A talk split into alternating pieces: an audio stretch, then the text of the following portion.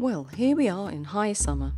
It's baking here in Switzerland, so let me welcome you to a very warm, muggy, pre thunderstorm edition of the Haiku Pea podcast with a slightly discombobulated Patricia. It's too hot for me.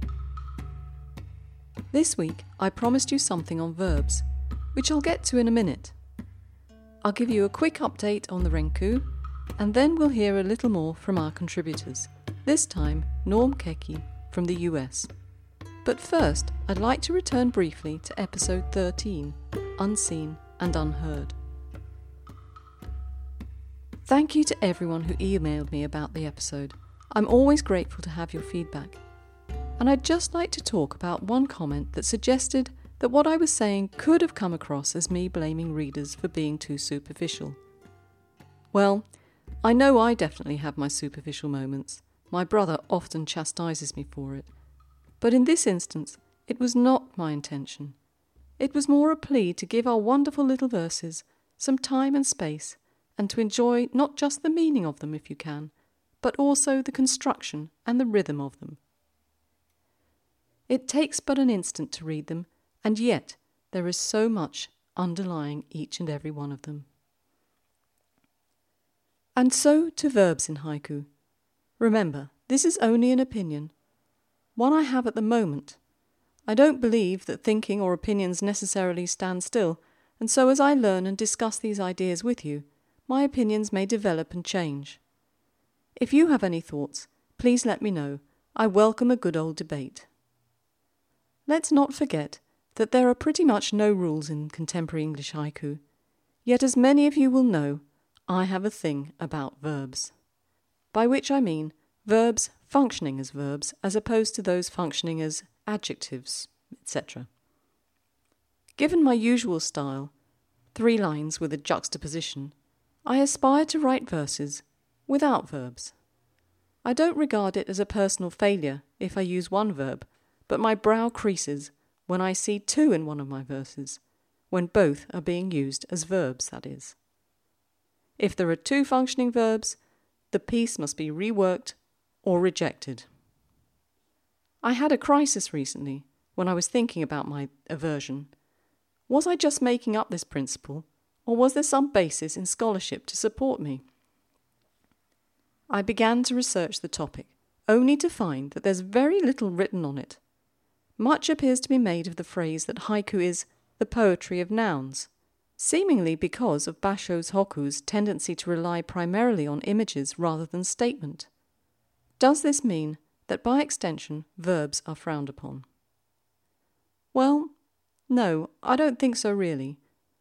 First of all, I should say that the number of functioning verbs in a verse may depend on the type of verse you write, on your style, on your form. A three image haiku, for example, you don't see many of them, but it is feasible that they would have three verbs. Reading a blog post by Alan Summers, he wonders if, as a practice, verbs are required to be unobtrusive. And yet, as he also says, verbs can bring out astounding juxtaposition. And he quotes this verse from Alan Burns' book Earthlings to illustrate the astounding juxtaposition. The caged chimpanzee injected with hepatitis signs hello. Now, this view of verbs is echoed by others, such as Martin Lewis, who says some haiku hinge on a brilliantly original verb.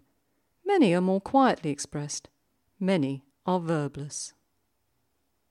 And finally, Michael Dylan Welch confirms my thoughts that if you use a verb, usually just one is best. Yay, Michael, thank you. But what he also says is look for the verbs. And I'm going to rephrase this as Look at the verbs. What are they doing in your verse? Are they functioning verbs? Are they performing another function such as adjective or noun? What do they bring to your haiku? And I thought I'd give you a few examples of the verbless verse. Tell me what you think. Do you enjoy a verb free verse? At the end of the night, Snow Fox. Alan Summers. Crowded carriage, the breeze around a lone ragwort. Karen Hoy. Below the falls, a stepping stone just out of reach. Paul M. Spring thunder from the centre of a pine stump. A pine. Naya. I know some of you really enjoyed the analysis of the verses in episode 13. I found a great analysis of this Heron's Nest award winning haiku, so if you'd like to read it, the link is in the show notes. I hope you enjoyed these haiku and maybe are inspired to have a go yourself. I've been giving it a go this week with a um, mixed response. A wood pigeon on the roof tiles. Too early. So, what's happening with the Renku? Thanks to all of you who've sent me titles for the completed one, I'll make a decision by the first podcast of next month. Because what I've realised is that the title can give a whole new meaning to the Renku. It's a hard choice. I'm also thrilled to be able to say that the next Renku is already underway. I'll give you a new beginning in next month's podcast. Thanks to those who've already said they'd like to take part but I will need more of you to take on a verse. If you'd like to have a go, send me over an email. Now, here's Norm Kecky. Remember Norm? We first heard from him in episode 4, the one about sport. Norm has a passion for coffee. Apparently, he's tasting his way around the world. And maybe, just maybe, he'll let us know what his favourite is one day. He also has a passion for music. And it was the lyrics of music that brought him to the world of haiku. Norm likens writing haiku to writing lyrics. And if you'd like to know a little bit more about him, the link will be in the show notes. Here are some of his verses. On a run, man inside his car smoking, huffing and puffing dappled coffee leaves. Flower's scent invites the bee. New budding cherry. Thanks, Norm. Pleasure reading your work. So that's it for today.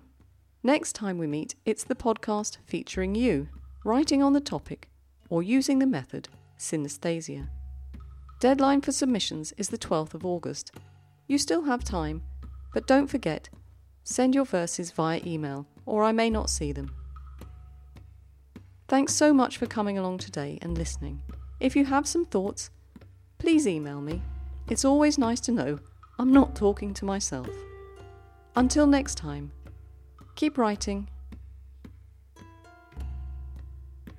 There are links to the verses I've read today in the show notes. If something's missing, just email me and I'll sort it out. Ciao!